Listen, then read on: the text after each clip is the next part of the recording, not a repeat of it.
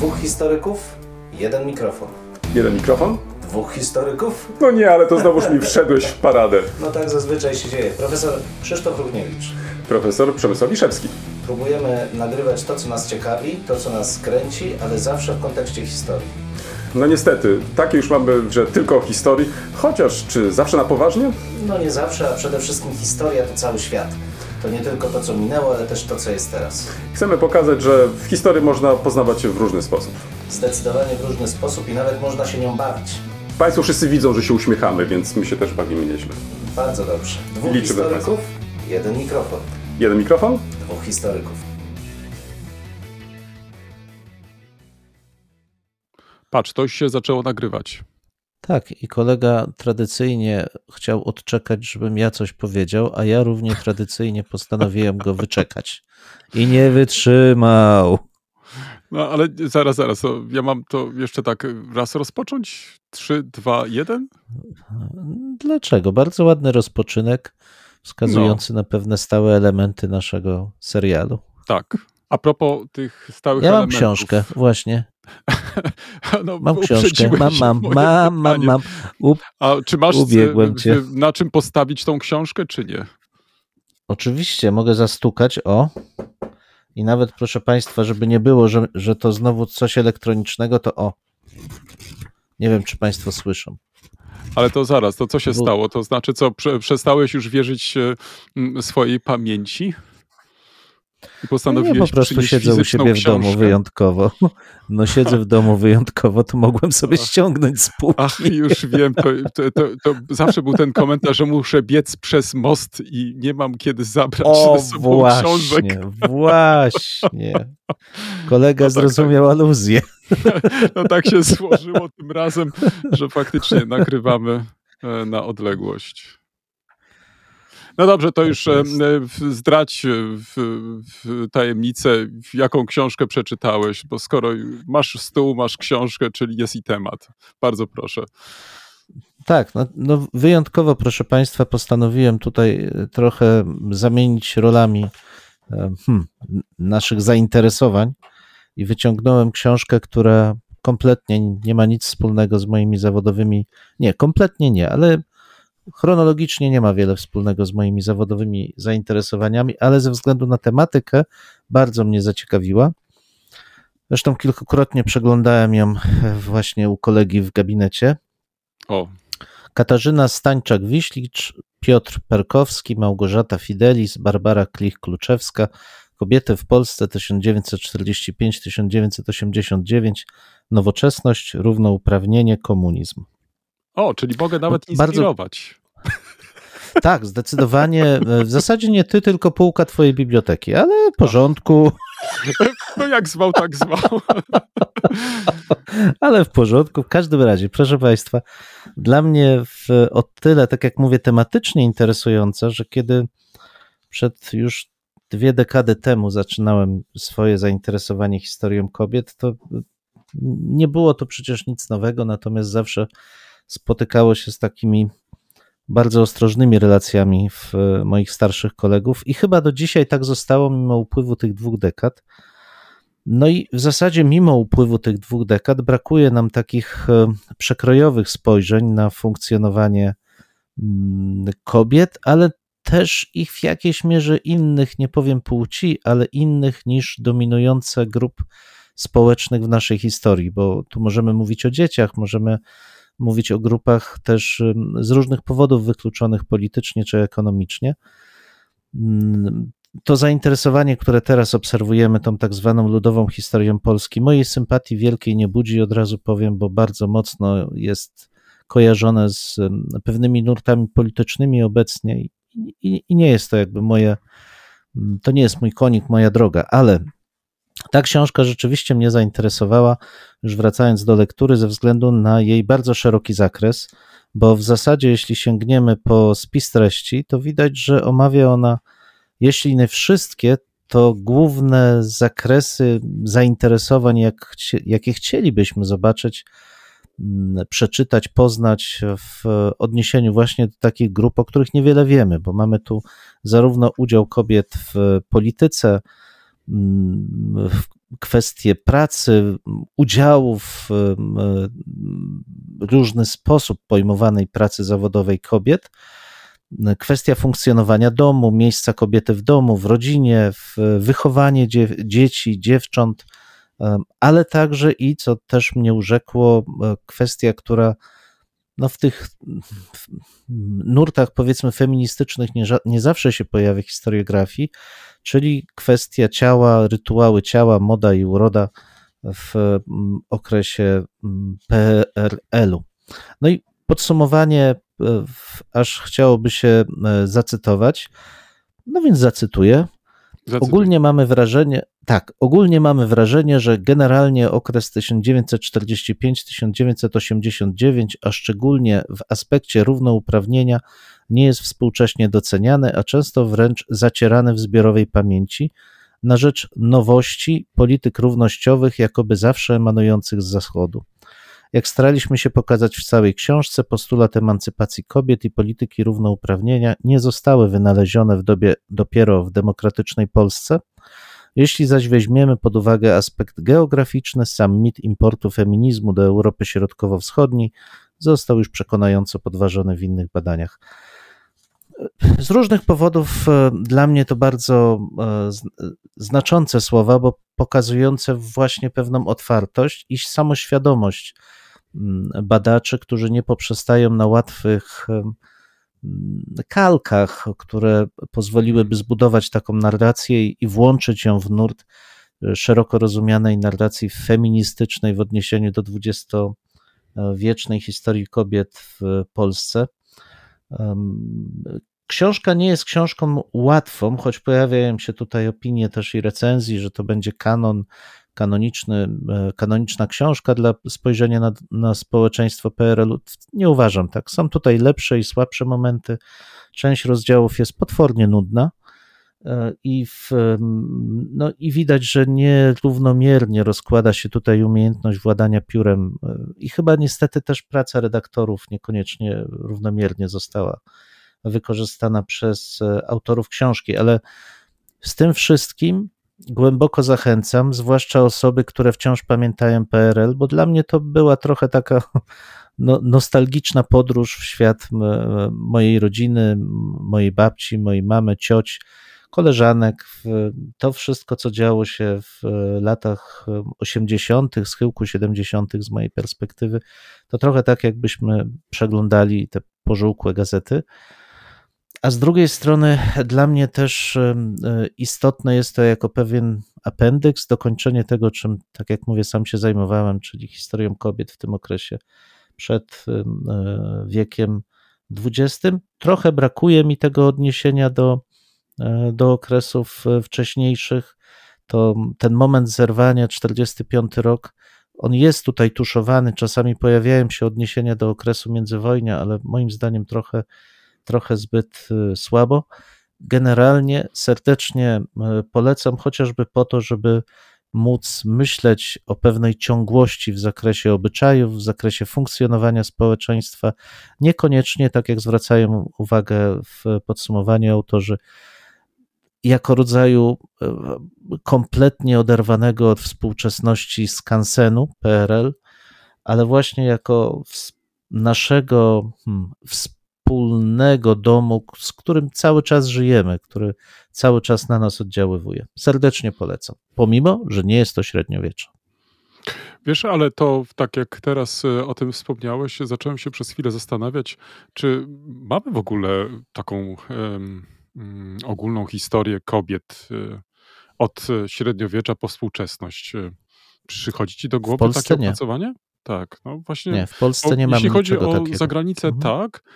Czy też może Mhm. są bardzo popularne takie naukowe opracowania, to Mhm. musiałbym oczywiście pod takim kątem sprawdzić, ale nie spotkałem się. Nie, w Polsce w ogóle jest wielka bieda. Są poszczególne opracowania pewnych zagadnień.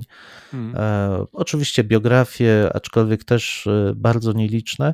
I generalnie ten nurt badań nad kobietami w dużej mierze zdominowany przez praktyki współczesnego feminizmu, mniej lub bardziej, skoncentrował się na wieku XX, XIX, Mhm. bo to są te okresy, które najbardziej rzutują na naszą współczesność. Natomiast te wcześniejsze epoki są bardzo mocno zaniedbane pod tym względem. W Polsce. Ale czy widzisz tą książkę jako tak, ale czy widzisz tą książkę jako zapowiedź na przykład y, takiego szerszego opracowania, czy raczej ym, tutaj autorzy bardzo Nie, jasno dają do nie. zrozumienia, że oni się tylko koncentrują na tym okresie po 1945 roku.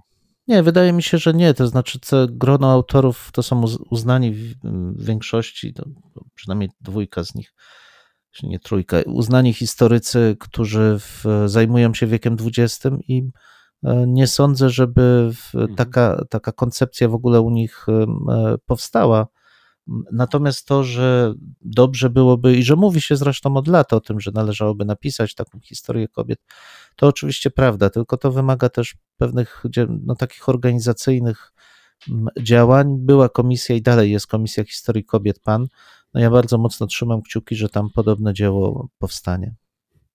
I też chyba, jeśli się nie mylę, w plonem mm, konferencji, które są organizowane przez e, tą komisję, e, jest wiele tomów poświęconych różnym aspektom em, sytuacji kobiet w przeszłości. Chyba, jeśli się nie mylę.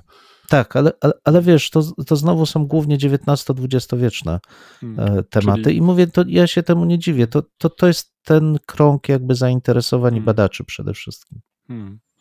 Em, Wiesz, wprawdzie, e, w, ale zaraz, zaraz, ale ty już skończyłeś, czy jeszcze nie skończyłeś? A ja już skończyłem, Lektury- nie, bo specjalnie A, właśnie skończyłeś. jedną Aha. książkę, ale Hmm. dłużej, ale jedną, dłużej, ale jedną. Ach, to ja, jeśli pozwolisz, to spróbuję zrobić takie przejście. Mianowicie, przed wielu laty mm, trafiło do moich rąk takie opracowanie, wprawdzie nie polskie, a niemieckie, dotyczące próby pokazania historii powojennych Niemiec z punktu widzenia gender. To znaczy z punktu widzenia Mm. dziejów kobiet, ale tu faktycznie mm, to była taka bardzo ciekawa próba e, może nie tyle wykluczenia mężczyzn jako takich z historii, ale bardziej pokazania, jaką rolę w powojennych Niemczech, ale w formie takiego podręcznika, takiego materiału dydaktycznego, odgrywały kobiety, to znaczy jaką rolę pełniły i starano się też pokazać no, pewne proporcje, to znaczy tam, gdzie było to konieczne, uwzględniano oczywiście, oczywiście rolę e, i znaczenie mężczyzn, ale główny punkt ciężkości był jednak położony na kobiety. I tu mam takie jeżeli pozwolisz, takie płynne przejście do dwóch lektur, które chciałbym dzisiaj wymienić. Tydzień temu pewnie sobie przypominasz, a także i mam nadzieję Państwo, wspomniałem o tym, że będziemy dyskutować o podręczniku polsko-niemieckim do historii. I faktycznie taka dyskusja się odbyła. Nie chcę teraz e, jej jakoś e, rekapitulować, bo, bo to nie jest może istotne, ale w trakcie tej dyskusji pojawił się wątek, na który muszę Ci powiedzieć, e, nie zwracałem dotąd uwagi, bo traktowałem dotąd ten podręcznik jako efekt pracy mm, dwóch zespołów, polskich i niemieckich. Chodzi tutaj o, mm, o regularny podręcznik do nauki historii, ale nie rozpatrywałem tego podręcznika z punktu widzenia na przykład tego, co udało się polskim i niemieckim e, autorom napisać na temat państw trzecich. To znaczy, wiesz, e, nie w sensie takim, że na przykład pisze się o historii Niemiec, Polski i tak dalej, tylko na przykład udało się obu zespołom autorskim wprowadzić do edukacji e, niemieckiej sporo rzeczy o na przykład historii Związku Radzieckiego, które dotąd tak naprawdę nie były tam obecne. To znaczy, mm, tu może warto przypomnieć w tym kontekście, że mm, kilka lat temu ukazał się podręcznik e, niemiecko-rosyjski do XX wieku, gdzie jest to efekt pracy komisji niemiecko-rosyjskiej, w którym starano się ująć różne aspekty e, relacji tych bilateralnych, ale co się okazało w trakcie pracy, że nie do wszystkich spraw udaje się ustalić wspólne stanowisko. Jednym na przykład z takich problemów była kwestia na przykład y, różnych interpretacji paktu Ribbentrop-Mołotow i tak dalej, i tak dalej. I mimo, że początkowo starano się, żeby takie teksty pisali wspólnie historycy niemieccy i rosyjscy, to w tych konkretnych przypadkach, a jest ich jeszcze więcej w tym podręczniku, nie udało się tego zrobić, dlatego też powstały dwa różne teksty.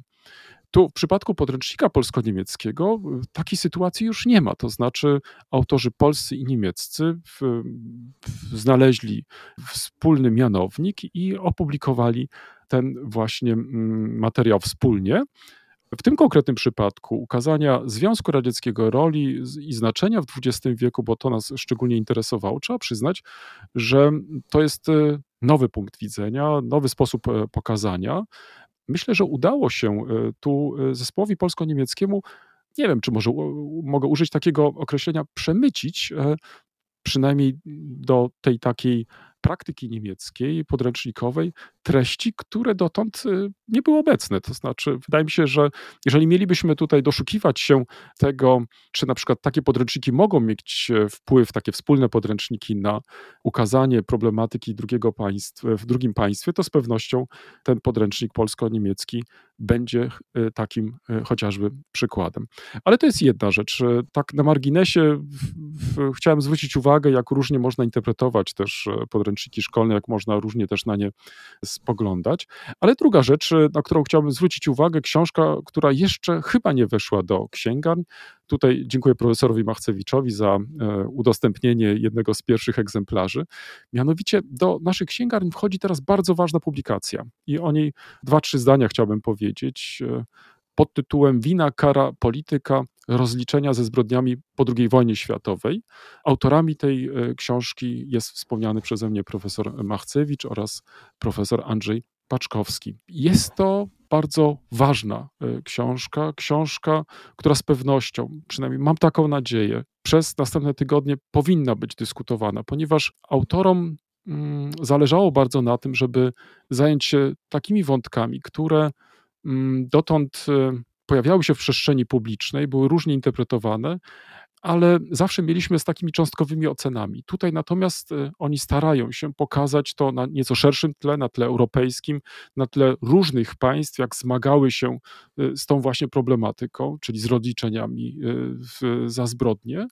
I następnie mm, jaką rolę odgrywała także w tym kontekście polityka. I tutaj, jeśli na przykład Mm, sięgniesz sobie do spisu treści, to to, co mi bardzo się podoba, to tu zwróciłeś uwagę w, w kontekście Twojej relektury, że zabrakło Ci trochę takiego szerszego tła, to znaczy umieszczenia tej książki na szerszym tle, lub też tak jak moglibyśmy to nazwać w naszym żargonie, tak, książki z takim e, szerszym oddechem. Tutaj ten oddech masz, to znaczy autorom udało się obu e, znanym e, i bardzo w, w cenionym historykom udało się mm, rozpocząć te rozważania od momentu, kiedy zaczęto interesować się kwestiami ukarania. Wiesz, y, mm, zwracają czasami w tej książce na rzeczy uwagę, które no, wydaje mi się, że e, znamy, ale jakoś, jakoś nie wiem, nie wiem, czy ty masz podobnie, ale mnie czasami one umykają. Na przykład kwestia amnestii. Na przykład to prawda, że, że zdawałem sobie sprawę, co, co, co oznacza amnestia, ale na przykład nie zawsze zwracałem uwagę na źródło słów tego mm, mm, określenia, czyli e, amnestia to jest zapominanie też, wiesz, w tym kontekście Amnezja. e, po różnych właśnie konfliktach, kiedy już ustawały wojny, kiedy już e, zawierano pokoje, to praktycznie w chwili, kiedy pojawiało się to pojęcie amnestia, to pojawiało się też zapominanie. A zwróć uwagę, jaka jest różnica teraz e, w przypadku amnestii po II wojnie światowej. Nie chciano zapomnieć, to znaczy chciano się zmierzyć jednak mimo wszystko z, z tymi zbrodniami, a przede wszystkim ukarać e, odpowiedzialnych za zbrodnie. I tutaj autorom udaje się kapitalnie pokazać, jak różnie to wyglądało w różnych krajach, pokazując e, zarówno zachód Europy, jak i wschód, ale także sięgając, co mnie się strasznie podoba, także do innych rejonów świata, na przykład na bliski, na, na, na daleki wschód, o, popatrz, na daleki wschód, e, czy też e, do Japonii. Książka ważna, godna polecenia. Wiesz, czyta mi się naprawdę świetnie, to znaczy obaj autorzy są zresztą znani z tego, że mają naprawdę świetne pióro i, i czyta się ją z zapartym tchem, a poza tym nie wiem, może jeszcze jedno zdanie. Użyli do napisania tej książki dostępną literaturę światową, co dodatkowo jeszcze podnosi walor tej książki. Mamy od razu wejście właśnie do dyskursów, które prowadzone są nie tylko w kraju u nas, ale także i za granicą, co moim zdaniem jest także ogromną zaletą tej właśnie pracy, tylko więc mogę polecić. Być może jeszcze będzie okazja, żeby do niektórych e, wątków e, z tej książki wrócić. Jest jednak jedna rzecz, której, e, o której nie piszą, ale myślę, że można to bez większych problemów usprawiedliwić. Mianowicie nie zajmują się kwestiami pojednania, bo zwróć uwagę, że z kwestią zbrodni, ukarania zbrodniarzy to jest też połączona jak najbardziej kwestia pojednania, ale na ten temat pisano już wcześniej, więc myślę, że podejmowanie jeszcze dodatkowo tej e, mm, sprawy, kiedy mamy do czynienia z książką, która ma, przynajmniej w tej mojej wersji, którą mam e, w. A, widzisz, nie mam e, w sposób tradycyjny, czyli w papierze tylko elektronicznie, to ma ponad 600 stron, wyobraź sobie. Także ile musiała być jeszcze ta książka, mm, jak musiałaby być obszerna, gdyby autorzy em, uwzględnili także i ten aspekt pojednania. O, to są moje lektury. Bardzo zacne. Ja szczególnie cieszę się z tej drugiej książki, e, bo rzeczywiście kwestia, hmm, nie powiem rozliczania, ale e, znalezienie jakiejś drogi wspólnej po tak wielkiej tragedii, jaką była II wojna światowa, to, to Mhm. wielki temat. Akurat rzeczywiście bardzo, bardzo bym oczekiwał, że oprócz tych takich działań, nie, jak rozumiem, gospodarczo-prawno-politycznych, pojawi się ten wątek pojednania, ale może jako drugi tom albo jako jakiś apendyks kiedyś, e, kie- kiedyś będzie, żeby zamknąć e, cały ten problem. Natomiast mówię, bardzo, bardzo się cieszę, bo e, co chwilę wraca ten wątek jakichś odszkodowań za II wojnę światową. Nie tylko w Polsce, bo przecież Grecja też bardzo mocno go akcentuje. Cały czas nierozliczone tak naprawdę jest w sensie takiego spojrzenia międzynarodowego w traktowanie przez Japończyków w czasie poprzedzającym II wojnę światową obywateli Chin. Wiele takich wątków gdzieś tam się e, pojawia, jeśli takie właśnie szerokie spojrzenie przygotowali nam dwaj no, renomowani historycy, to tylko trzeba się cieszyć. Wiesz, to tylko y, warto jeszcze dodać, że to jest takie spojrzenie z lotu ptaka, czyli masz taką próbę syntezy już e, tej problematyki. Tak więc y, naprawdę myślę, że warto po tą książkę sięgnąć i mam nadzieję, że wywoła ona mm, e, dyskusję. Dodam tylko, że książka ta ukazała się w wydawnictwie Znak, tak więc e, wkrótce będzie tam e, do e, kupienia. Albo też pewnie Hmm. w dobrych księgarniach. Ale to nie jest kryptoreklama, proszę Państwa. To Nie, to nie jest tak kryptoreklama, powiedział, żeby ponieważ to prawda, ja nie dostałem od wydawnictwa, chociaż z drugiej strony, wiesz co, e, skoro my e, tyle tych książek przedstawiamy, to może byłoby dobrze, gdyby na przykład e, wydawnictwa do nas zaczęły się zwracać z propozycjami na to- przykład omówienia takich czy innych publikacji, a my moglibyśmy na przykład naszym słuchaczkom i słuchaczom po omówieniu tych książek na przykład e, sprezentować. Co sądzisz o tym? No nie, nie- wiem, ja zawsze boję się kontaktów takich merkantylnych, ale no, przemyśleć zawsze warto. Coś nowego dziać się musi. No, ale to, to wiesz, to tylko oczywiście jako pewna propozycja, jakaś tam możliwość. Dobrze, to co, pierwszą część mamy za sobą, czyli lektury Tak, tak. lekturami.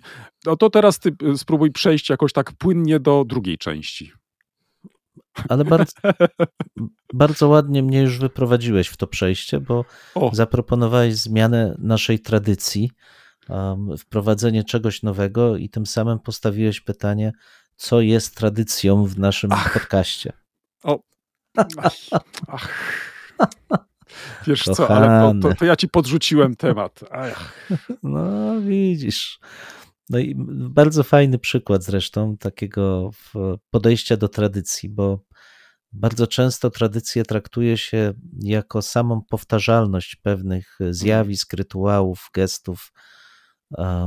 I na tym się poprzestaje, że tradycją jest coś, co się powtarza w sensie takim werbalnym, materialnym, ale zapomina się, że tradycja to też pewna głębsza treść, Mhm. i nawet jeśli zmienia się forma tej powtarzalnej e, czynności czy, czy zjawiska, to nie oznacza, że zmienia się treść, tylko że forma przystosowuje się do zmieniającego się otoczenia. Czyli krótko mówiąc, jeżeli w tym momencie chcielibyśmy rzeczywiście wejść w jakąś współpracę z wydawnictwami, to pod warunkiem, a tak przecież by było, że naszym celem dalej jest popularyzowanie dobrej literatury historycznej, i szerzenie tej, tego szerszego spojrzenia e, na historię, to mamy cały czas tradycję zachowaną, tradycję zaczynającą się od pierwszego naszego, e, naszego podcastu. bo tradycja, e, tak jak ją moglibyśmy sobie zdefiniować, to przekaz w grupie społecznej, w kręgu społecznym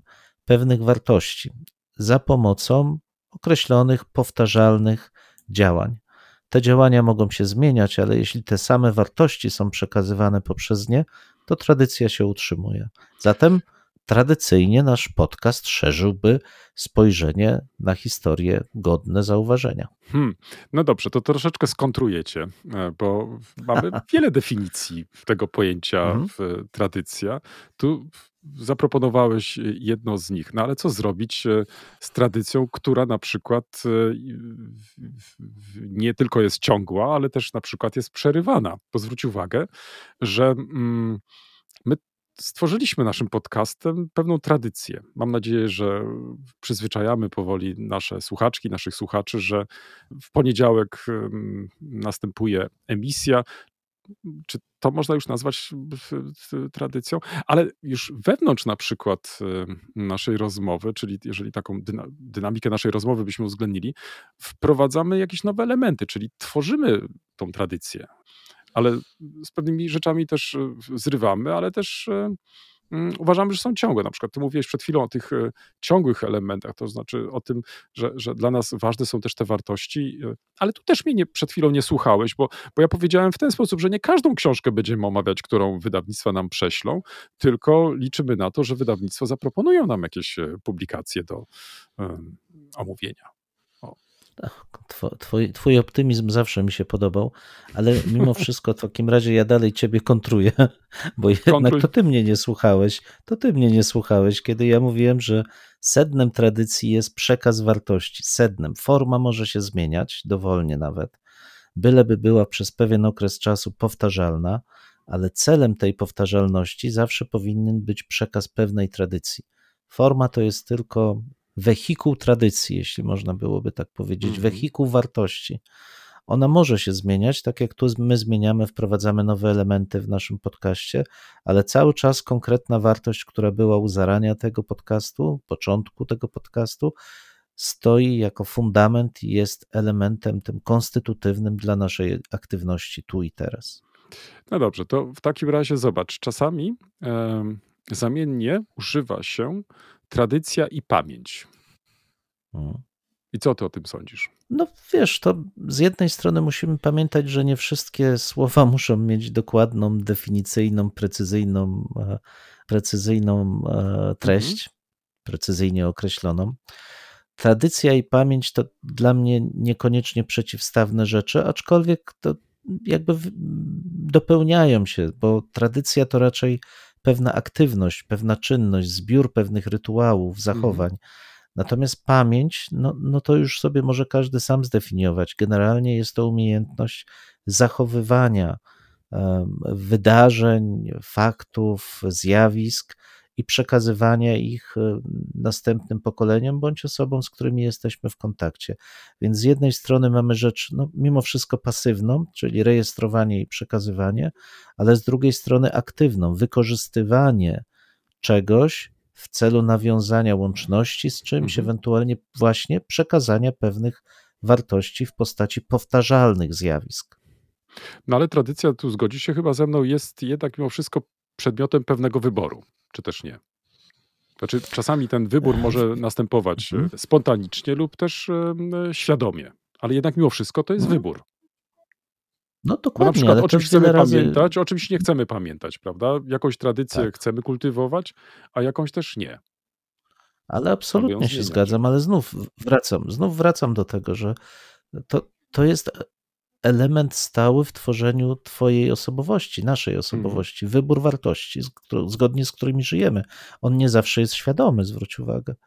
To, że decydujemy się na przykład na zakładanie, nie wiem, rodziny w takiej, a nie innej formie i przekazywanie w ten sposób pewnych wartości dla nas istotnych, wcale niekoniecznie religijnych, czy, czy nawet narodowych, czy jakichkolwiek innych, tylko ogólnoludzkich, nie musi być wcale zjawiskiem świadomym, tylko wynikiem takiego imprintingu, wychowania w wczesnym, we wczesnym dzieciństwie. Czyli Ale wybór już. myśleć Mhm. wymyśleć możesz tradycję? E, Możesz zapoczątkować. Wymyśleć Mhm. tradycję jest ciężko, bo oczywiście może tak być, że wymyślisz sobie zestaw, ten powtarzalny zestaw, który będzie pewne wartości przekazywał. No ale to poczekaj, to, to jest twoja epoka No. już. e, Na przykład Tak. e, to, to, to, co by ewentualnie potwierdzało to, o czym przed chwilą powiedziałem, czyli o tym wymyślaniu tradycji, na przykład odwoływanie się polskiej szlachty do sarmatów.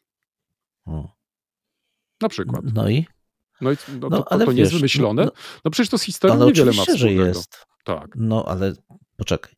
Przede wszystkim zwróć uwagę, że to nie jest tak, że szlachta sobie siadła i mówi, a teraz wymyślmy sobie, że będziemy sarmatami. A nie było tak? Te info... No absolutnie. Informacje sobie gdzieś tam krążyły jednak. E, Mimo wszystko musiał ktoś po raz pierwszy zapisać dwie sarmacje. Te dwie Tak. sarmacje musiały się rozejść dość szeroko, wejść do programu takiej nauczania, lektur i tak dalej. I te tradycje sarmackie, zauważmy, to wcale nie jest jedyna tradycja szlachecka. To jedna z tych, które się uchowały i były najżywiej dyskutowane w tym świecie takim literackim, staropolskim, ale tradycji pochodzenia szlachty od różnych przodków e, było więcej. Więc to znów Mhm. pamiętajmy o tym, że pewne tradycje przyjmują się właśnie pod wpływem ciśnienia kulturowego, że jakieś, jakieś rzeczy krążą, jakieś rzeczy są powtarzane, pewne autorytety się do nich odwołują i wtedy my się wpasowujemy w tą tradycję. Tradycja polskiej gościnności, no nie wiem, tradycja polskiej religijności i tak No, dalej, i możesz tak kuchnię dalej. na przykład też polską wymienić przykładowo, prawda? Mhm. No. No tak. to nie wiem, co jest kuchnią polską, tu mam zawsze kłopot. Ja myślę, że nasze słuchaczki i słuchacze nam pomogą w tym. Ja nie mam jakichś tam kłopotów, słuchaj, z tym. No, no nie, no dobrze, nie będę No się bigos, teraz. no nie, No właśnie, co jest, no, bo, bo jednak jak, tak, jeśli no. już jesteśmy przy tradycjach, ja się cały czas upieram, że tradycja musi jakieś No na przykład wartości świąteczne masz tradycje, na przykład. Przecież A, się o, ale to nie kuchnia. Tradycja, No to- i, i to- potrawy, słuchaj, i potrawy tradycyjne, które em, stawia się na stole. No, w takim kontekście to można przecież rozpatrywać. No i nie wiem, czy jest jakaś jedna tradycyjna kuchnia staropolska, No nie, staropolska no, która w zależności od regionu, od regionu to, to słuchaj się, Karp. to Jeszcze się powiesz mi za chwilę, że no. karp jest polską tradycją. No, Dobrze, ale No, teraz tak. Stał no, się, ale to też jest fajny. To jest fajny przykład, Mhm. bo to też jest przykład tego przejmowania tradycji, że znowu, żeby podkreślić rodzinny charakter, wagę rodziny, relacji rodzinnych, tworzy się pewne rytuały i tym elementem rytualnym jest właśnie obchodzenie Bożego Narodzenia. Przy okazji em, drzewko mm. i różne takie. Przeciwieństwem tradycji jest nowoczesność. A właśnie nie wiem czemu, powiem szczerze, bo to, to mnie zupełnie jakoś to, do mnie nie trafia, bo to są dwa zupełnie różne zjawiska. E, Chyba, że zakładamy, właśnie nie przeciwstawne, ale różne. Chyba, że zakładamy, Mhm. że nowoczesność to jest kompletne zerwanie z Tak. dotychczasowymi wartościami przekazywanymi w, w trakcie. Ale jednocześnie tworzysz nowe. No właśnie do tego zmierzam, że zerwanie czegoś wcale nie oznacza, że znika to w ogóle. Nie wyobrażam sobie, żeby społeczność, grupa mogła funkcjonować bez odwoływania się do wartości. Tradycja, teraz mieliśmy coś, co może być przeciwieństwem, czyli nowoczesność. No i nieodłącznym elementem tradycji jest dziedzictwo. No to zdefiniuj mi dziedzictwo, bo przyznaję, że ja mam duży kłopot z tym określeniem. Co to No, jest dziedzictwo? słuchaj, y, ja myślę, że tutaj nie trzeba być, w- nie wiem, jakby to określić. No, chcesz, żeby definicję zaproponował? Ja od razu ci podział zaproponuję, na przykład materialny A i podział od razu. Ale, ale mnie nie interesują podziały. Mamy ministerstwo, które zajmuje się dziedzictwem narodowym, prawda? To powiedz mi, Tak. co to jest to dziedzictwo narodowe? No wiesz, to ja bym to określił jako pewna suma naszego oglądu na świat, na tradycje, na powiedzmy sobie, nie wiem, funkcjonowanie. O, Eee, powiesz, że to takie co wszystko znaczy, płynne, tak? To znaczy co? co taki, no, taki, to nawet, no, no ale no bo co to jest? To, to, co powiedziałeś, to można by określić jako światopogląd. I co, jest światopogląd narodowy, który charakteryzuje wszystkich Polaków? No ale są przecież pewne symbole, do których się odwołujemy. W, jest Mhm. też e, jakieś, e, jakaś wspólna historia, em, jakiś Mhm. system kodów, e, który jest dla nas jasny. Mhm. Dobrze, no to Mhm. poczekaj, to, to, to, to żeby to, to w jaki sposób zobrazować. Oglądasz mecz Polska-Niemcy, o niech będzie Polska-Niemcy na przykład. Czy Mhm. w związku z tym, kiedy Polacy strzelają gola, czy, czy, czy jakieś, nie wiem, rodzą się u ciebie szczególne uczucia, czy nie? Znaczy, przede wszystkim w takim meczu to się raczej nie zdarza, więc tu jestem bezpieczny. No, Polska, ale Niemcy właśnie Polacy dlatego, słuchaj, że gola. w końcu udało się. Ale, no. ale, no ja rozumiem, ale po pierwsze to byłaby interwencja boska, więc rzeczywiście, no to trzeba by się mocno, no, No ale, musiałoby się za, ziemia ale to zatrząść, załóż, coś no, że tak się dzieje. No. No, za, no, no dobrze, nawet jak zakładam, ale nie, nie jestem fanem, od razu powiem. Ach, Być to powiesz, może oglądasz coś meczy. bym No, tam no poczuł. dobrze. No pewnie, że nie oglądam. Po co? Szkoda czasu. Poza tym słyszę, cały blog drga wtedy. To wiadomo, kiedy nasi strzelili gola, więc. Nie, oczywiście żartuję sobie, ale to znowu są jakby dwie różne rzeczy, bo mówimy w tym momencie o identyfikacji narodowej, takiej emocjonalnej e, z narodem i ona tak, ale to oczywiście jest. Bez tego by się nie dziedzictwo? funkcjonował. Tak. No tak, ale to nie składa się na No i dziedzictwo? wydaje mi się właśnie, że nie. Znaczy, przede wszystkim mówię, ja mam problem z tym, czym ma być to dziedzictwo narodowe, bo Mhm. tak jak przy tradycji ja widzę pewien y, materialny wymiar i niematerialną treść, która funkcjonuje i trwa i można ją zobaczyć w ogromnej liczbie przykładów w historii, to w przypadku dziedzictwa mam o tyle problem, że gdybym powiedział dziedzictwo, nie wiem, konkretnej kultury, dziedzictwo szeroko ludzkości, to dla mnie jest mniej więcej do zdefiniowania, że jest to ogół tych praktyk materialnych i niematerialnych, które pochodząc z przeszłości, Tak. są uznawane za element tożsamości Mhm, danej grupy. mhm. Ale jeśli weźmiemy pod uwagę dziedzictwo narodowe, zwłaszcza takiego narodu jak, jak Pols, Polacy, który no, ma bardzo skomplikowaną historię i zakres też ten społeczny, to ja mam z tym duży problem, bo przecież jest to ten sam argument, który bardzo często, najczęściej w kuluarach się pojawia. Dlaczego nie wspiera się renowacji zabytków na Dolnym Śląsku czy na Pomorzu Zachodnim? No bo to niemieckie, to nie nasze. I to słyszeliśmy i to widać w dokumentach jeszcze z czasów PRL-u i w zasadzie, choć wprost nikt tego nie mówi, to pojawia się to bardzo często w takich zakulisowych, e, zakulisowych rozmowach, czy nawet w odbiorze. Wiesz, ja ostatnio czytając kilka prac na temat, e, no właśnie tej tak zwanej ludowej historii Polski, to przyznaję, że czułem, czułem się jakbym żył w innym świecie. To znaczy te, te narracje są tak skupione na wybranych fragmentach przeszłości Polski, rozumianej najczęściej jako Małopolska, fragment Wielkopolski, gdzieś tam część kresów wybrana, że dla ludzi, którzy e, żyją w, w tej chwili w innym wymiarze kulturowym, no, brakuje miejsca w tej narracji. I w tym momencie kwestia tego dziedzictwa narodowego zaczyna być dużo bardziej skomplikowana. Ja nie przeczę, że ono istnieje, żeby było jasne, tylko chciałbym zobaczyć to dziedzictwo, ten, to samo pojęcie, dziedzictwo narodowe, w pewnej relacji do tego, jak traktujemy wartości współtworzące naszą wspólnotę obywatelską. Tak, żeby ono nie było wykluczające, ale wręcz przeciwnie, włączające.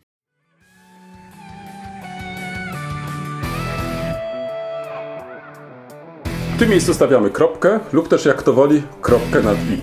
No, mamy nadzieję, że to nie jest koniec, że to jest początek Waszych dyskusji. Mam nadzieję, że Was zaciekawiliśmy. Prosimy o komentowanie naszych em, zmagań z historią. Poniżej zdjęcia jest wystarczająco dużo miejsca. I pamiętajcie, nie regulujcie odbiorników. No, my naprawdę tak brzmimy. E, tak, chociaż być może czasami e, może trzeba ściszyć. No może czasami ten nasz rechot by się przydało wyciąć nawet. Dwóch historyków, Jeden mikrofon, jeden mikrofon. dwóch historyków. Dziękujemy.